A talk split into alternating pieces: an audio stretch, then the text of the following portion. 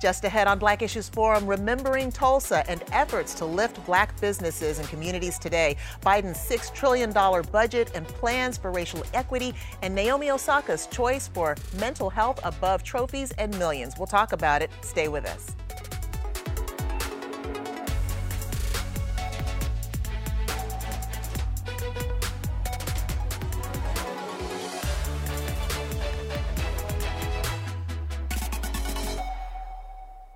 Welcome to Black Issues Forum. I'm Deborah Holt Noel. In a week of remembrance, President Joe Biden visited Tulsa, Oklahoma, and spoke on the 1921 Tulsa Race Massacre that destroyed a prosperous black community there 100 years ago. He noted the root cause of the destruction and its reverberations through today. Millions of white Americans belonged to the Klan, and they weren't even embarrassed by it. They were proud of it. And that hate became embedded systematically and systemically in our laws and our culture. We do ourselves no favors by pretending none of this ever happened or it doesn't impact us today because it does still impact us today.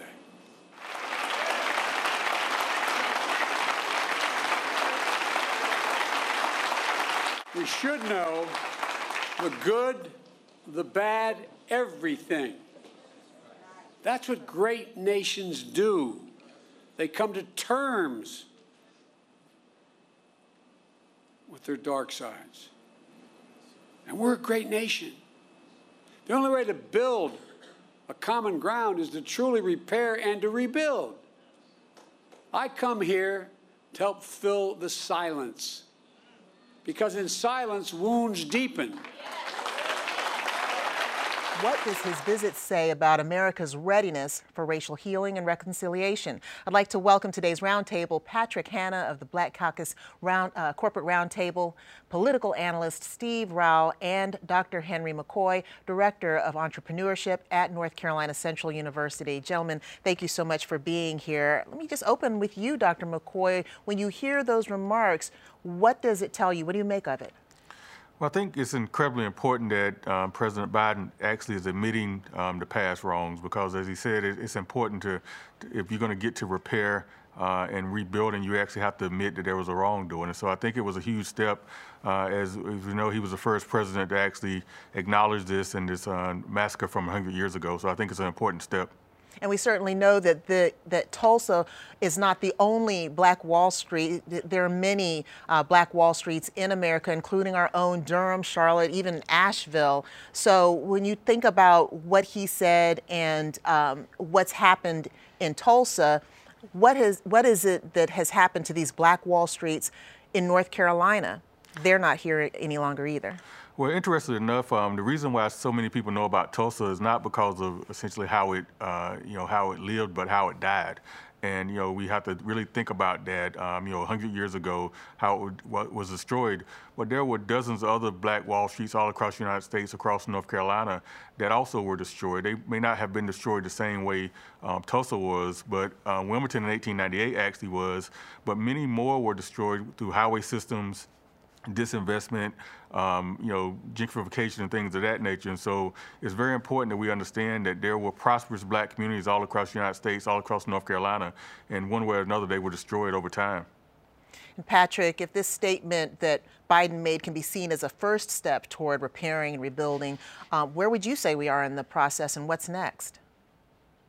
Yes, an excellent uh, point, Deborah. One of the things that I notice about this ubiquitous moment that we're in, that we're starting to see uh, a more larger, diverse population of people that are really leaning in and wanting to have a conversation about racial equity. And that, that really gives me a lot of hope and uh, op- optimism about the future. Uh, but as we just heard uh, from Dr. McCoy, the reality is uh, that from 1898 to the 1960s, uh, the Black community was thriving. And the fundamental thing that changed that was uh, the impact of Jim Crow laws. And so I think what we really need to recognize uh, there's been a lot of progress that's been made, and I think we should acknowledge that. But I think this new generation of leaders and activists are looking for tangible, concrete results. And therefore, we do need to change the conversation to not just uh, diversity and inclusion, but also equity and participation in the in the greater aspect of the American experience. You know, Steve, Patrick has talked about uh, equity, but also diversity and inclusion. What can you tell us about uh, the importance of the president's visit, not just for uh, black uh, communities and business owners, but other communities of color who are business owners who are, who are in search of equity today? Well, I mean, Deborah, I think it's just uh, the president's visit, first of all, the Greenwood and his remarks, I think, are just an unbelievable test of his leadership as a president, a president with true purpose, um, I think, who's really come to change this country for the better. And, you know, my, my biggest take is the greatest disease that's ever faced this country in the midst of a pandemic, as we look at disease and talk about disease, is racism and you can't diagnose it on a medical exam, but it's existed. And just by denying that it existed, uh, that we don't have a problem uh, is why we're so far behind. So, in terms of inclusion for small businesses, I think it's very important that you know, you just look at black minority businesses, Asian businesses. You know, are they getting their fair share of PPE loans? Are they getting you know their fair share of dollars that they can thrive and the president, I think, is is going a long way with just you know his efforts of you know increasing federal contracting by 50% for small and disadvantaged businesses. Right now, it's about 15%. That could create about 100 billion dollars worth of you know income for businesses. So to answer your question, I think it's so important. We need venture capital companies to have minorities in there. Asians, Black Americans. How many venture capital companies do we see, even in North Carolina, which that have that representation? So all across the board and, and boards of companies. Absolutely. yeah. uh, the representation is key. You mentioned inclusion, and we're actually seeing inclusion, signs of inclusion around our nation murals, monuments going up, monuments coming down, changes to street signs. But um, Dr. McCoy, I want to ask you uh, when it comes to reconciliation and repair, what should that look like? And, and certainly feel free to talk about the report that you did that kind of speaks to some of the things that Steve mentioned in terms of um, inclusion and PPE. Uh, the, the, the, COVID money that came out and where that's really going and as is it actually helping uh, the black businesses that it's supposed to? I know that's a lot, but. Oh, no problem. I, th- I think both Patrick and, uh, and Steve um, made very great points about, um, you know, there's a difference in diversity inclusion and equity. And equity is so so important. We have to really look at not just this moment in time, but over time, how are public sector um, actors investing capital into different communities? How does that then have a long-term impact? We know that that policy can land very differently on different groups. And historically, what has happened is we've seen issues, um, recessions like we, you know, the pandemic, um, the Great. Session, when policy comes out, it's not always distributed equally, and that can um, not only, you know, create some some significant hardships in the moment where you're trying to survive, as we've seen with this um, current situation where so many black businesses shut down during this pandemic, but it can also actually exacerbate issues. And so it's not just about you know this moment in time. It's about also how do these policies, how do these investments uh, impact these different gaps? And we've seen that policy can actually increase uh, racial wealth gaps. And I've, I've been able to um, you know spend a lot of time looking across the United States at really how policies have impacted and really you know, people always talk about best practices, but really wherever I go, uh, we see the same dynamic. We see, um, you know, whites very much at the top. Uh, we see, um, generally speaking, African Americans and Latinos at the bottom. And so we really have to look at how do we change that and how do we make sure that the policies that are coming out really are taking into account the history and the, and the nature of our country. And so I just think it's incredibly important to understand that, uh, as Steve mentioned with the payroll protection program that we've uh, that, that we've recently had as part of the pandemic, it went out in very um, uh, inequitable ways, and it actually, in a lot of ways, uh, increased some of the racial gaps that we have in the United States. That's really interesting, um, Patrick. You know, what has you what have you witnessed in terms of the distribution of funds and equity, and and really our preparedness as a nation um, for the substantive changes that are going to be required for equitable distribution and, and to achieve racial equity? Yeah, it's, it's really going to take uh, three things. One, I always say you've got to identify what problem it is you're working to solve. You have to cultivate the relationships in order to solve the problems. You've got to mobilize to come up with a plan and a strategy to create change. And one of the things that, that as you look at, we come out of this pandemic, the unemployment rate for the majority of the country is 6%. Uh, for Black America, it's still close to 10%. And so, one of the things that we really have to come up with from a public policy standpoint is looking at how do we make sure that uh, participation and equity, from a standpoint of whether you're working with uh, small business or large company, uh, or you, you have some opportunities to do business with the, with the government. How do we make that process a little bit more meaningful and streamlined? It's a complex process. Let's be frank. There are millions of companies uh, that pursued uh, payroll protection resources that really didn't need them. They didn't need it.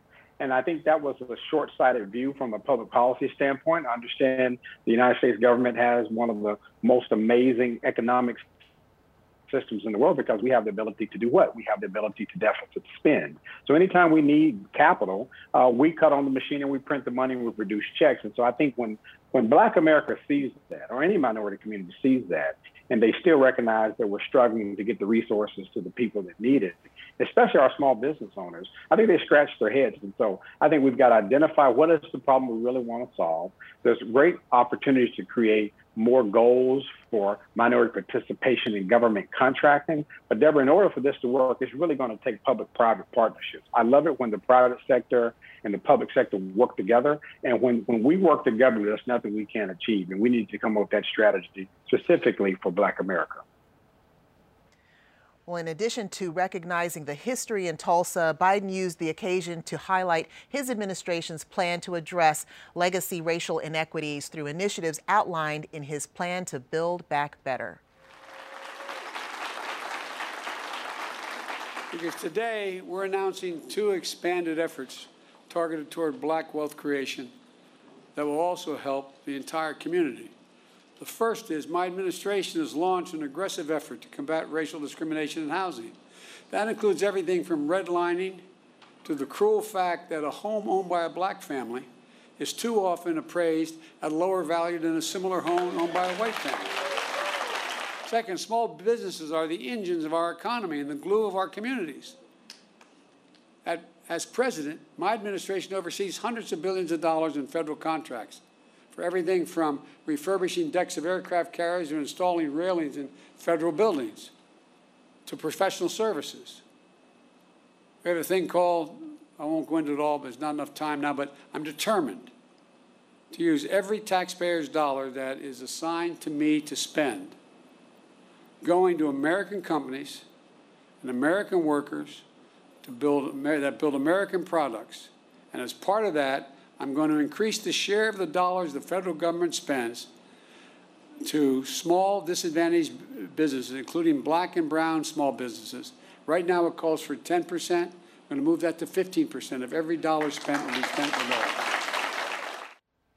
President Biden later in the week submitted a $6 trillion budget proposal for congressional approval, which outlines additional targeted areas of spending to address racial inequity. Steve, you know, how would you analyze this plan, the $6 trillion plan that sounds like a lot of money, but in the grand scheme of things, it well, might not be? Well, I think it's a good start. Deb. I mean, I think we could always do more, but you know, here we are 100 years after Greenwood, and only 44% of Black Americans own homes compared to 75% white Americans. So the data clearly shows that redlining, you know, increasing home ownership. Uh, I, I, like the small business, which I spoke about earlier. Uh, the other things I like is the you know the 213 billion in affordable housing uh, to create 2 million units for affordable housing, the 45 billion for clean water infrastructure, which would actually enable reduce lead in many of these minority communities, highways, 15 billion to address communities where highways have come in and stripped these black uh, communities, these Wall Streets, right? These communities, and uh, you know just uh, education, you know, HBCUs, uh, increasing, uh, you know, forgiving student debt, which he doesn't really talk about, but I think that's important, making community colleges free.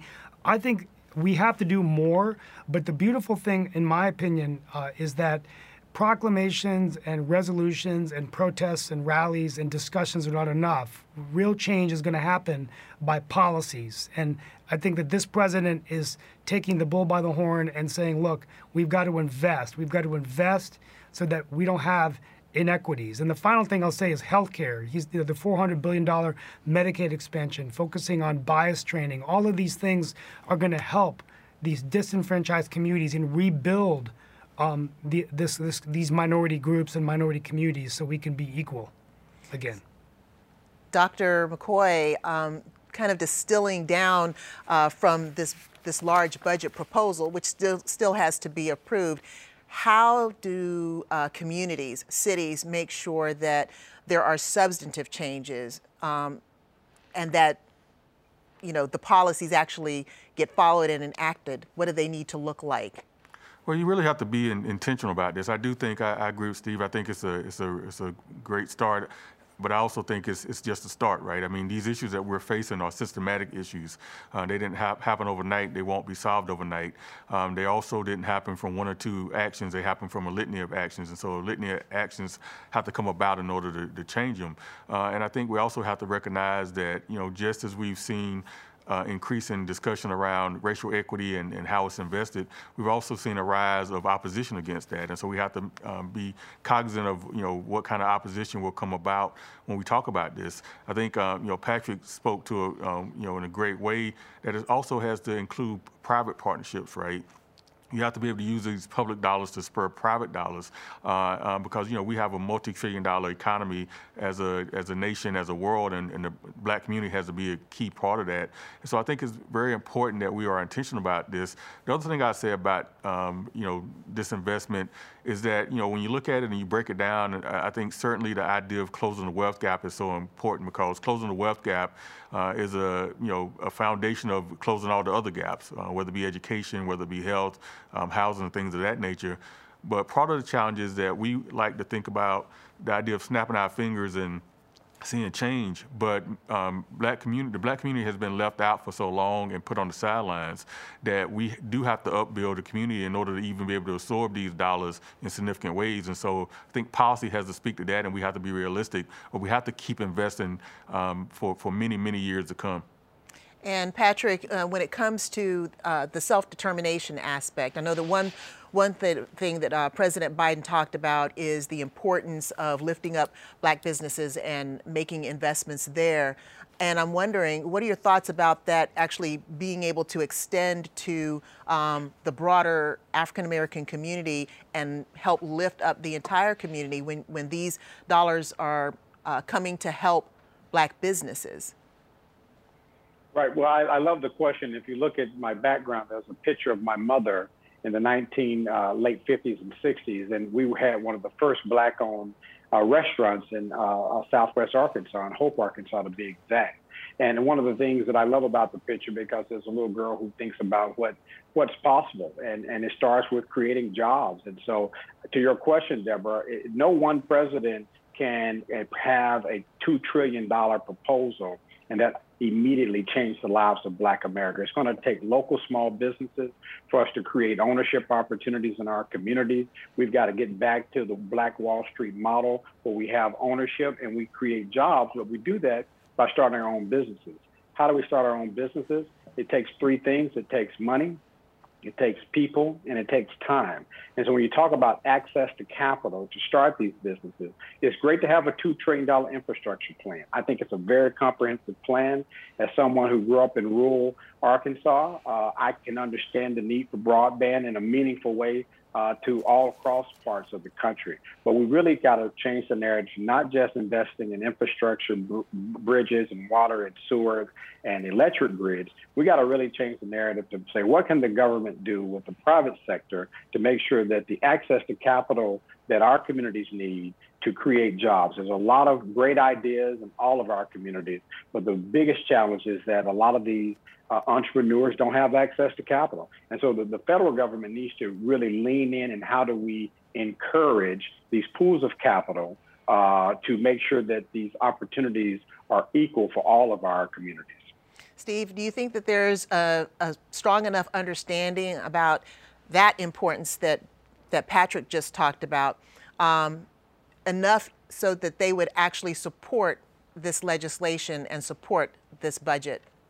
Uh, in terms of just getting support from the Republican side. You know, unfortunately, it's not looking really good in terms of getting those votes because, you know, the Republicans, uh, led by Senator McConnell and others, are saying that, well, infrastructure is just the roads and the bridges, not the investments like Patrick is talking about capital, access, ownership, uh, you know, investment in families. And so I, I think the only good thing is reconciliation. So, you know, the Democrats can pull this off with 51 votes in the Senate, but I think it's better for the American people to have bipartisan support.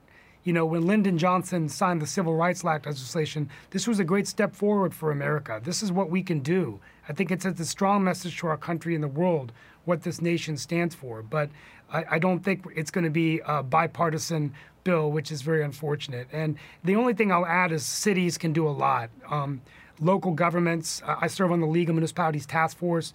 Uh, cities, there's a recommendations you can review at the nclm.org site.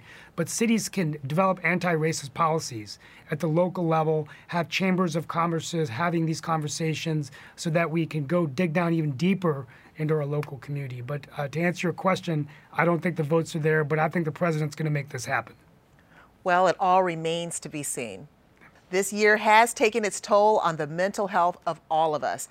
And in view of racial justice efforts for certain black people in every space, this past week, tennis champion Naomi Osaka, number two in the world, made a mental health power play when she withdrew from the French Open after being fined $15,000 for making good on her decision not to attend post game press conferences. In a tweet, Osaka said, I think now the best thing for the tournament, the other players and my well-being is that I withdraw so that everyone can get back to focusing on the tennis going on in Paris.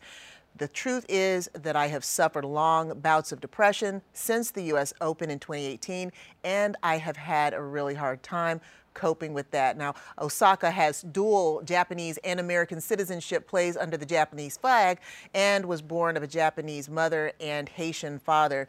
Um, and I, I, think it's important to say also that she gained some attention also by wearing masks that bear, bore, bore the names of people who had died uh, in these social justice um, um, efforts, not, not efforts, but names like Breonna Taylor, Ahmaud Arbery. So she gained notoriety that, there, having come out online, uh, kind of making a statement in silence. And she says that she's an introvert. Dr. McCoy, you know, do you think that it's fair that people are kind of, you know, judging her right now? Do you think it was a power play on her part?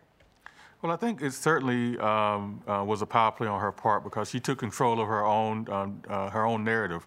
Uh, it's so important to to, to really um, you know pay respect to individuals that understand where they are. Um, we all love to be entertained. We love to watch folks, uh, you know, uh, run up and down courts and things of that nature. But these are real people, and for her to say that she's been battling with depression uh, and the, the, kind of spotlight that is on a, you know, number two um, tennis champion, um, a, a, person of color, um, black and, and Japanese, it's, it's got to be incredible. And so I, I actually applaud her for her decision to take control of her own mental health.